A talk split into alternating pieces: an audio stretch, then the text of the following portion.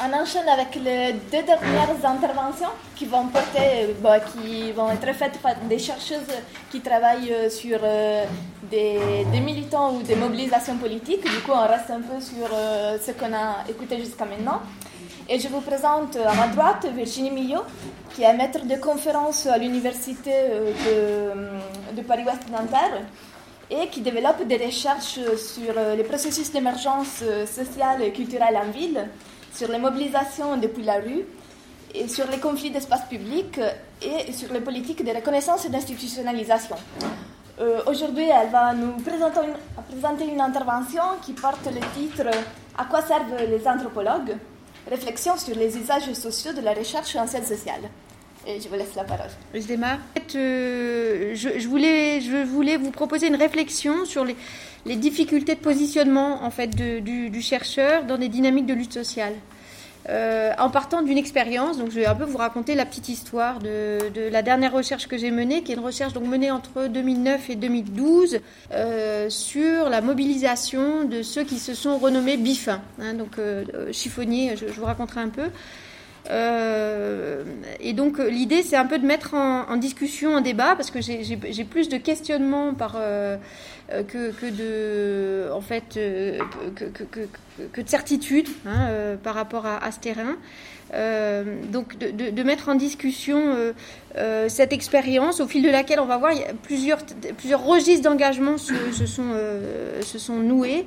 Euh, jusqu'à un point où moi j'ai fini par perdre complètement le sens de ce que j'étais en train de faire là euh, euh, avec les personnes avec qui j'ai travaillé. Donc, donc l'idée c'est un peu de vous raconter ça et puis de vous raconter, d'élargir de, un peu parce que c'est un terrain qui ressemble beaucoup à tous les terrains que les chercheurs qui sont dans cette salle peuvent faire à mon avis en milieu urbain. C'est-à-dire c'est un terrain sur lequel on rencontre aussi beaucoup de gens qui font eux-mêmes des enquêtes, alors qui peuvent être des enquêteurs profanes, modestes, qui sont des habitants qui eux-mêmes se posent des questions et, et mènent l'enquête, que des, des, des thésards, des étudiants, des chercheurs de différentes disciplines. Donc là, c'est un terrain où euh, j'ai croisé la route de beaucoup d'enquêteurs, euh, profanes ou professionnels, et chacun se positionnait de façon différente. Donc, c'est vous raconter aussi ça, pour, euh, ça fait partie de, du questionnement. Et la, question, pour moi était aussi de savoir comment se positionner, donc non seulement par rapport aux gens avec qui je travaillais, sur qui je travaillais, mais aussi au milieu de cette espèce de cacophonie, on va voir, de polyphonie, où on ne sait plus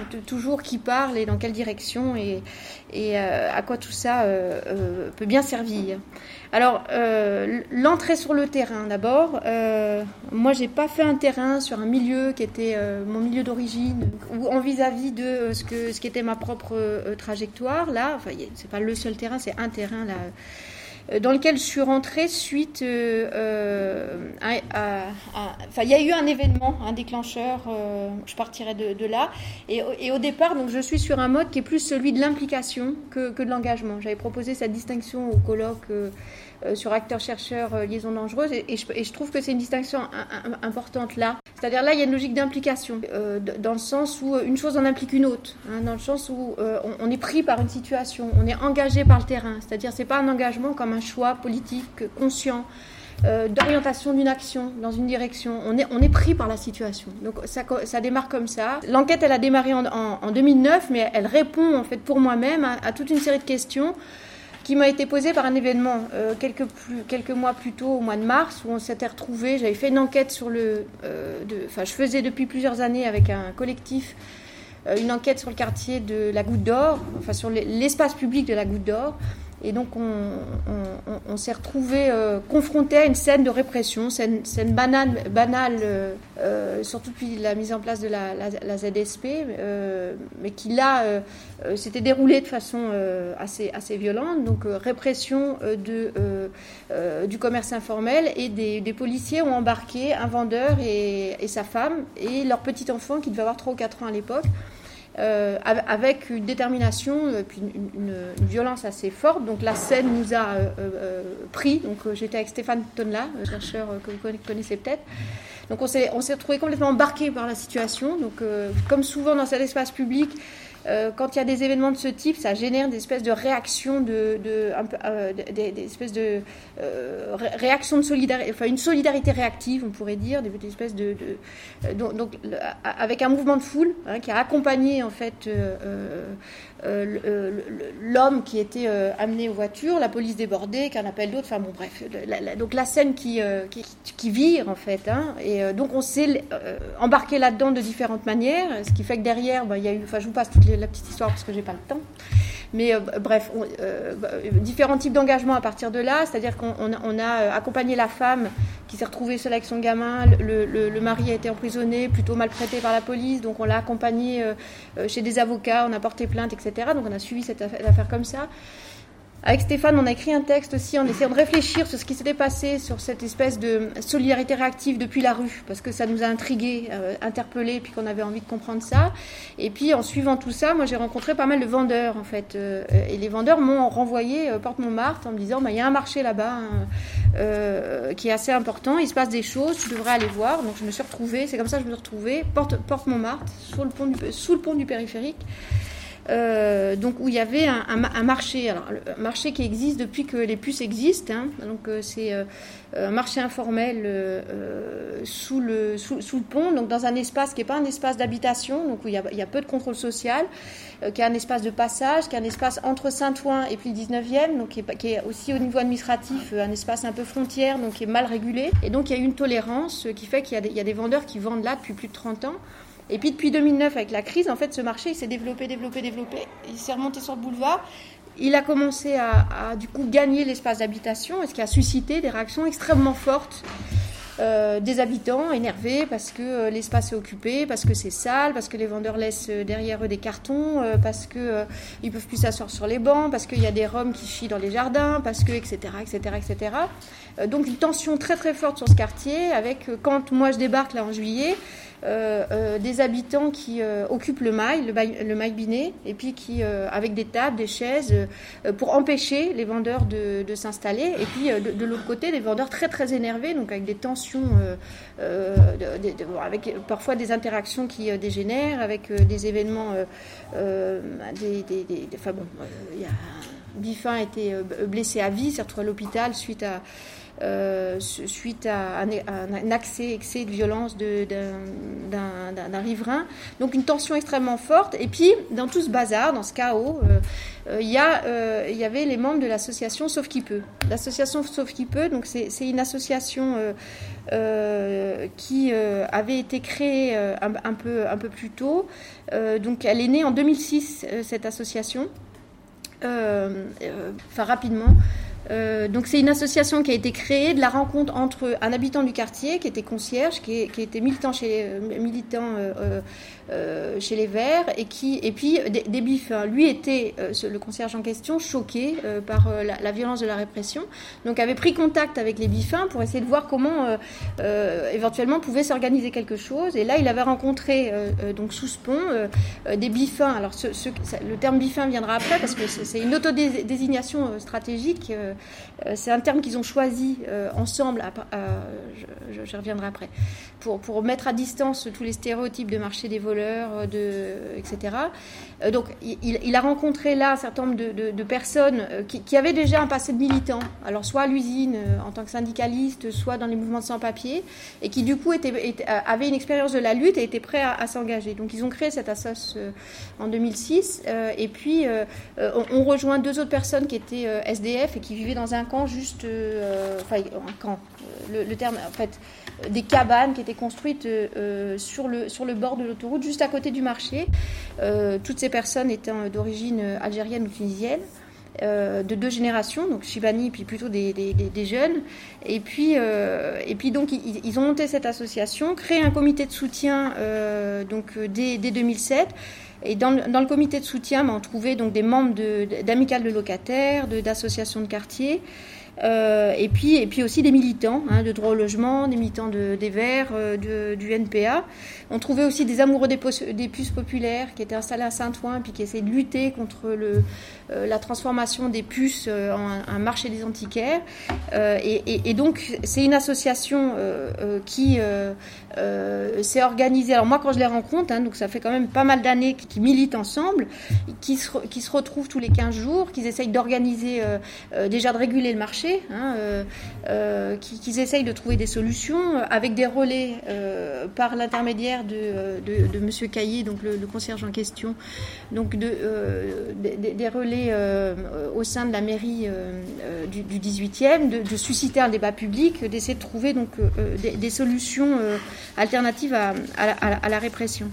Euh, donc ils ont fait donc tout un travail, euh, euh, tout un travail donc d'image, hein, puisqu'il était question de, ça tout à l'heure, pour essayer de, pour essayer de mettre à distance le stigmate. Donc je vous disais, ils sont allés déterrer ce terme de bifin, et ils l'ont fait avec la complicité d'un sociologue. Donc parce qu'il y, avait dans le quartier un, sociologue qui avait travaillé toute sa vie sur les milieux populaires et, et qui, qui a adhéré au euh, au, comité de soutien et qui a joué un rôle très important. Euh, les Buffins disaient mais ça a été important d'avoir pour nous parce que lui faisait des belles phrases et puis il clouait le, bec des élus euh, récalcitrants et puis alors il, montrait en fait ce, sociologue a joué un rôle important là parce que, alors déjà avec cette catégorie de bifins qu'il leur a proposé, et puis avec les apports aussi en termes de, connaissances historiques, il a permis en fait à, cette association de, de se créer, euh, ou de montrer, mais de se créer en fait, hein, euh, une continuité historique entre euh, l'histoire de la zone, l'histoire des chiffonniers et puis le, marché tel qu'il existait aujourd'hui. Alors qu'on avait des, élus qui voyaient que des étrangers sans papier en train de vendre de, manière, de, façon illégale dans l'espace public. Donc lui a montré qu'il pouvait y avoir une noblesse dans, dans, cette activité parce que continuité historique, parce que tradition d'un territoire et puis par ailleurs il y a un autre travail qui a été fait par les militants, militants verts, c'est de montrer qu'il pouvait y avoir aussi un intérêt public, euh, un intérêt euh, pour l'intérêt général, le recyclage. Du coup, cette activité pouvait être une activité noble hein, euh, d'un point de vue écologique. Donc, il y a tout ce travail qui avait été fait. Quand, je les rencontre, c'est, ils, ont déjà une certaine habitude de la lutte et des journalistes. Hein, donc euh, systématiquement, donc, euh, ils, se voient tous les 15 jours, ils organisent, il y a des pétitions, il y a des rencontres avec les habitants, il y a des discussions, euh, il y a des manifestations, il y a, et, dès qu'ils organisent un événement, ils, communiquent, ils, ont tout un réseau, ils se sont constitués tout un réseau de, journalistes. Il y a un blog qui est constitué euh, grâce à le, fils d'un des membres du comité de soutien. Et puis donc, du coup, euh, euh, ils, ont cette habitude-là. Ils savent que les journalistes peuvent être des alliés. Il y a une émission de Daniel Mermet qui a joué un rôle extrêmement important dans la lutte des bifins et qui a, foutu, paraît-il, le maire en colère parce que ça montrait une image qui n'était pas, qui, pas très valorisante hein, de, de, de cette mairie euh, euh, socialiste et, du coup ça a beaucoup influé en, leur faveur. Donc du coup euh, ces membres de l'association, bifins militants et, et bifins les plus anciens sont habitués en fait à, rencontrer des journalistes et savent que bah, ils peuvent avoir un intérêt en fait à négocier, à discuter avec des gens qui savaient, dont la, profession est d'écrire. Hein. Il y a ce sociologue qui, était, qui, a été un allié aussi important pour eux. Ils ont eu aussi affaire à d'autres types de, à d'autres types de chercheurs qui étaient les chercheurs de l'ADI. Donc euh, l'ADI, c'est l'Association pour le droit à l'initiative économique. Et en fait, l'ADI a été euh, mandaté par la mairie, par, alors il y a la délégation de la politique de la ville et l'intégration, la direction de développement économique et de l'emploi de la ville de Paris, qui ont commandité donc une étude pour étudier différents scénarios de légalisation du marché. Et donc, euh, donc du coup, cette, cette, étude avait été réalisée en 2008. Et, en fait, les conclusions de, l'étude ont été là aussi très importantes pour, euh, pour l'association de, de Bifin parce que euh, bah, ça, ça, a montré la pertinence et de euh, leur vision des choses et le côté absolument réaliste de leurs revendications. C'est-à-dire qu'ils montrent qu'effectivement, une légalisation de cette activité est possible et puis ils détaillent différents scénarios de légalisation en s'appuyant sur un certain nombre de textes de loi, en, imaginant des dispositifs, donc ça devient dans l'univers du possible. Et ce rapport donc a joué un, rôle extrêmement important. Donc tout ça pour vous dire que, euh, euh, a priori, je suis sur un terrain où quand j'arrive, il y a plein de liens de confiance possibles. Hein. ils, sont plutôt... Euh, plutôt à même à accueillir euh, des, gens qui travaillent euh, en écrivant des textes. donc l'enquête, l'enquête dure un peu plus de, un peu plus d'un an. La première phase d'enquête dure un peu plus d'un an. finalement, la mairie donc avait accepté la légalisation, une légalisation encadrée hein, de, du marché et créé le carré des bifins. Mais alors, alors que les militants, ce que les militants demandaient, c'était un marché autogéré. Donc ils avaient imaginé un tas de scénarios d'autogestion et ce que la, mairie leur a proposé, c'est un marché encadré par des travailleurs sociaux. Euh, donc ce qui change quand même euh, énormément le, sens de cette légalisation, de ce passage à la légalité. Donc du coup, cette légalisation, euh, elle, a entraîné en fait une, explosion du, collectif, hein, parce que beaucoup euh, refuser de se plier à ce qu'ils appelaient le, piège de la, de, la charité, euh, euh, refuser aussi le, pendant en fait de, la, de cette légalisation qui était la, répression, hein, puisque là il y a un marché qui est légalisé avec 100 places sur lequel tournent 400 bifins à un moment où il y a à peu près de, un peu plus de 2000 bifins sur, sur, sur, sur le lieu.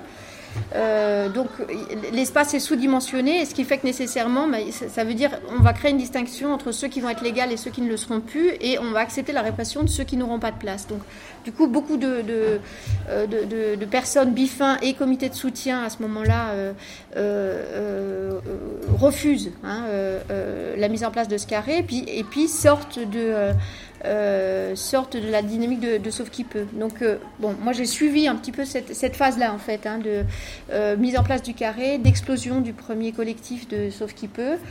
Euh, et, donc j'ai suivi tout ça, et, donc en faisant des entretiens avec les uns et les autres, euh, y compris les travailleurs sociaux, les habitants, les élus, euh, en, allant vraiment faire, faire un travail d'enquête, c'est-à-dire en allant questionner une pluralité de perspectives sur une situation. Hein, puis, et puis, et puis, j'ai terminé un rapport, donc le premier rapport en novembre 2010, que j'ai restitué. J'ai restitué ce rapport.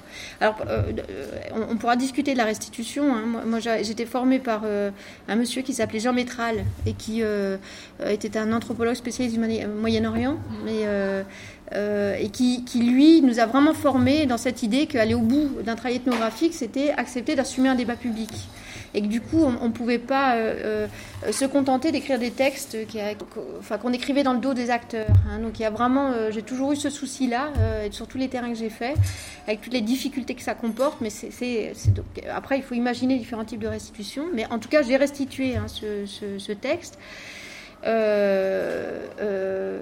Dans les, membres de Sauf qui peut, alors il y a, il y a, le, rapport a beaucoup circulé sur le pont du périphérique. Euh, il y a un, des, un des bifs hein, euh, euh, qui est, qui est, lui-même un écrivain un peu compulsif, qui m'a corrigé le rapport, m'a transmis lui-même 13 pages de commentaires sur, sur le rapport, où il me corrigeait mes fautes d'orthographe. D'abord, ça c'est un point méticuleux, j'avais laissé passer des fautes, là il me les a toutes corrigées.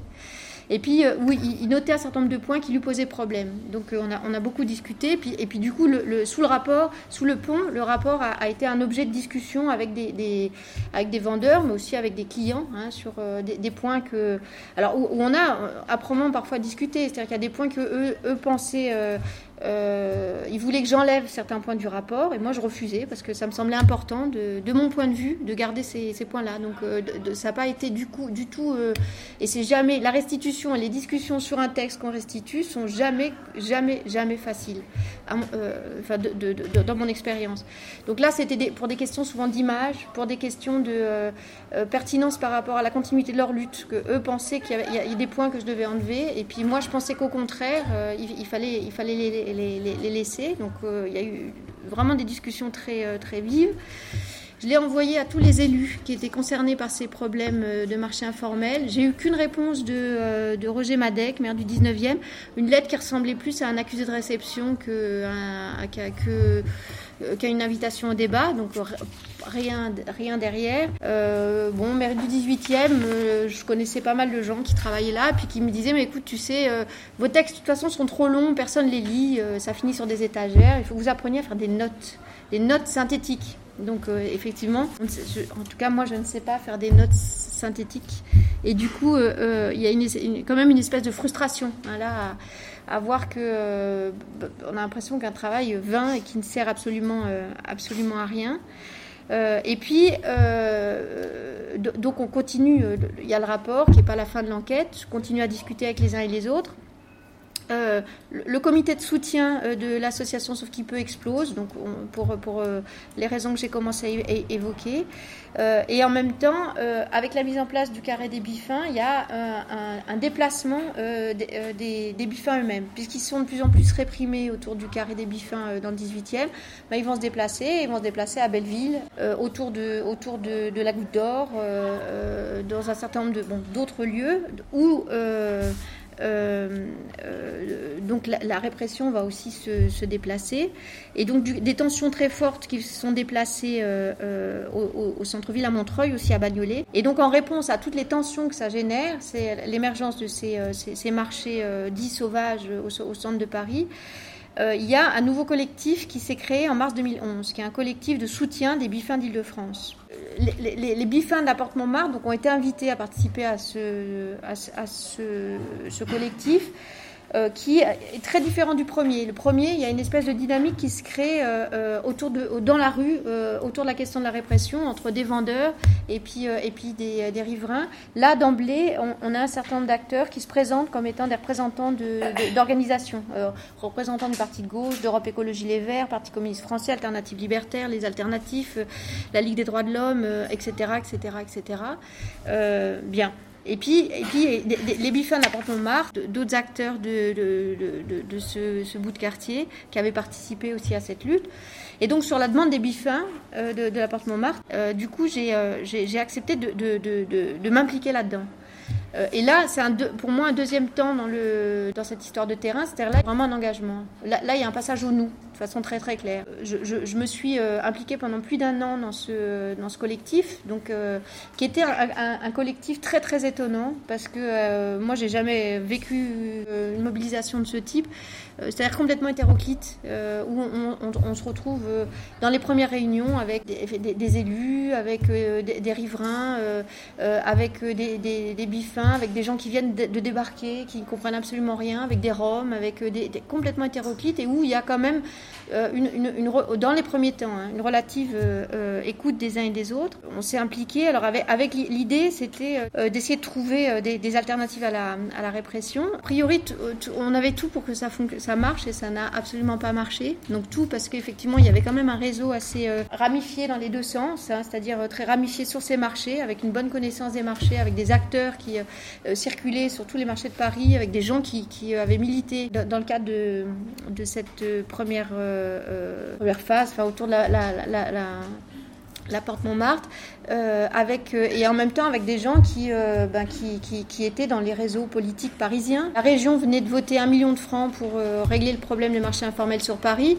un million de francs, ça fait quand même pas mal d'argent. Donc on, pensait vraiment qu'on allait pouvoir y arriver. On a, fait un énorme boulot d'enquête avec les bifins. Hein, donc c'est-à-dire là, tout le monde est devenu enquêteur d'une certaine manière. On a produit des textes qui documentaient un petit peu ce qu'étaient ces marchés, qui faisaient des propositions en reprenant parfois les propositions de l'ADI, puis en, les euh, complétant, les complexifiant à partir aussi de, ce que les bifins eux-mêmes euh, euh, amenaient, à partir d'autres réflexions qu'on avait dans le, collectif. C'est rapidement heurté à une fin de non-recevoir de la part des, pouvoirs municipaux. L'ensemble des textes qu'on a écrits sont restés complètement lettres mortes, qui ne produit absolument rien. Donc c'était des rapports qui étaient envoyés aux maires concernés.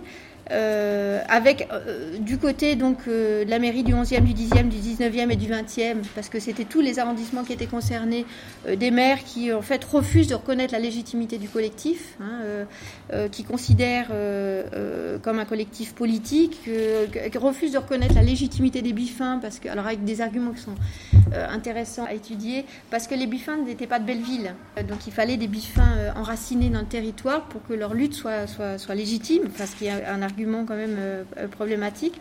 Donc fin de non-recevoir, je, vais essayer d'aller vite. Hein. Euh, et puis, en fait, la région a lancé un appel d'offres pour la réalisation d'une nouvelle étude sur les marchés des bifins et qui devait être un préalable à la prise de décision politique. Alors qu'il y avait enfin, déjà énormément de matériaux qui avaient été rassemblés. Donc là, d'une certaine manière, on ne peut pas s'empêcher de penser que le temps de la recherche permet de justifier le temps de l'indécision politique hein, ou du refus de prise de décision politique. Euh, à l'époque, moi, j'avais rassemblé des doctorants pour, euh, pour, on a étudié cet appel d'offres et puis on a refusé en fait de répondre parce que euh, c'était, enfin, aucune liberté n'était donnée aux chercheurs quant à la définition de la problématique. Il y, avait un contrôle, les résultats qui nous semblaient pas, d'un point de vue éthique, pas, absolument pas acceptable. Donc, il y a des chercheurs qui ont accepté et qui ont eu beaucoup de mal à travailler dans ce cadre-là.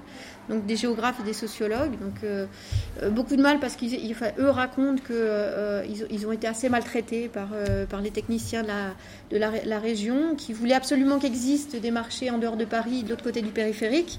Euh, et puis quand leur rapport a montré qu'il n'y en avait pas, on les a renvoyés sur le terrain. Il y, y, avait quand même toute une partie de la recherche qui a été, qui a été sabrée parce que ça ne les intéressait absolument pas. Mais bon, donc autre, autre, autre utilisation de la recherche là, je vais j'ai croisé aussi la, route d'étudiante du programme euh, SPIP, euh, expérimentation en art plastique de Sciences Po. Euh, donc, je ne sais pas si vous connaissez ce,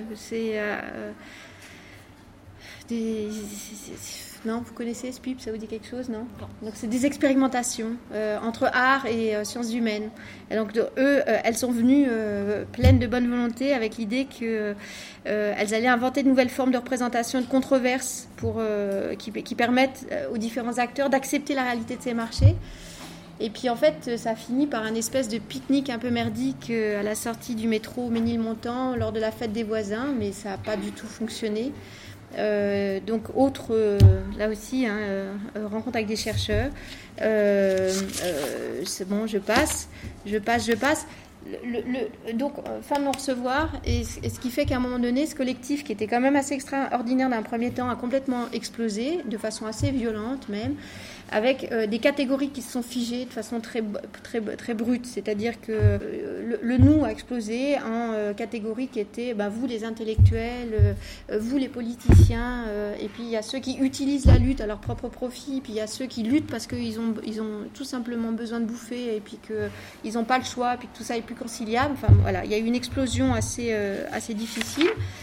Euh, et puis donc là, un nouveau mouvement où les bifins essayaient de, continuer quand même à, se débrouiller. Donc il y a eu une autre phase où ils m'ont embarqué dans des histoires où il fallait, ils me, demandaient de parler pour eux, donc dans des situations, je passe, on n'a pas le temps mais où effectivement il y avait besoin juste d'un traducteur, donc autre utilisation du chercheur, là pour le coup plus que de la recherche, c'est-à-dire de.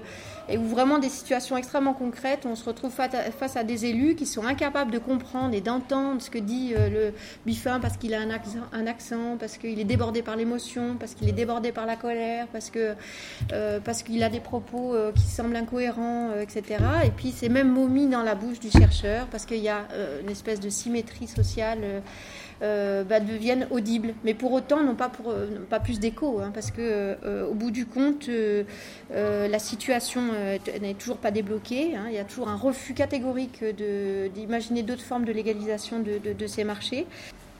Donc comment se situe par rapport à ça? Parce que là, on se retrouve dans une situation où euh, euh, le problème, c'est pas d'être instrumentalisé. Hein. Le, problème, c'est pas de, euh, que nos recherches soient utilisées comme ressources stratégiques par les uns par les autres. C'est juste que nos recherches ne servent absolument à rien. Euh, et on se retrouve dans, une situation où tout le monde se met à écrire, où tout le monde se met à parler, où tout le monde se met à avoir un avis sur euh, la situation. Puis il y a une espèce de, euh, nivellement comme ça dans, cette cacophonie. Et les textes qu'on produit ne, servent absolument à, rien. Donc alors, autre élément aussi dans ce débat, donc il y a quand même hein, des moments de découragement hein, par rapport à ça, parce que vous savez, l'énergie qu'on met dans ces recherches, le temps qu'on y passe hein, sur le terrain et ensuite à écrire, donc c'est vrai qu'il y, a vraiment des grands moments de découragement. Et moi, il y a, il y a, il y a un livre qui m'a un peu réveillée, c'est Les travailleurs sociaux d'Aurore, parce que j'ai oublié de vous dire que ceux qui ont répondu à l'appel d'offres, euh, euh, en fait, c'est l'association Aurore, donc une association de travailleurs sociaux, euh, qui a choisi de répondre à l'appel d'offres de la région et qui a embauché des chercheurs, donc en sortant complètement de sa mission, de ses compétences, de son rôle. Et les chercheurs qu'elle a embauchés, dont certains, enfin bref, se définissaient eux-mêmes comme, des chercheurs militants et, et, revendiquent des catégories qui sont des catégories d'acteurs-chercheurs.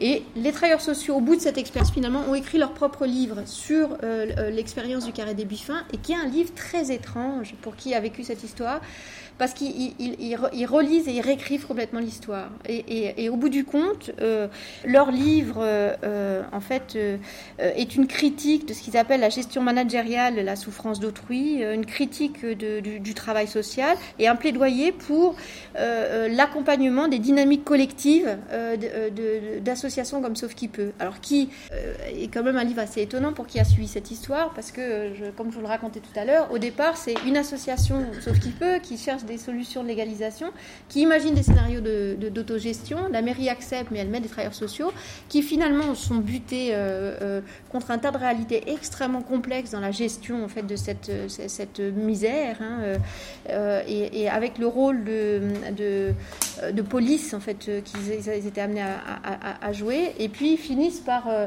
euh, écrire un livre où ils disent mais il faut qu'on soutienne les dynamiques collectives. Donc là, ce livre, moi, m'a un peu euh, réveillé et, et, dans, réveillé dans le sens où c'est autant de données que j'ai laissées ensuite dans le placard. Moi, je, suis sortie du terrain parce qu'il faut finir des terrains. On ne sait jamais trop comment, c'est parfois compliqué. Et les histoires personnelles continuent, mais il y a un moment, il faut sortir des terrains.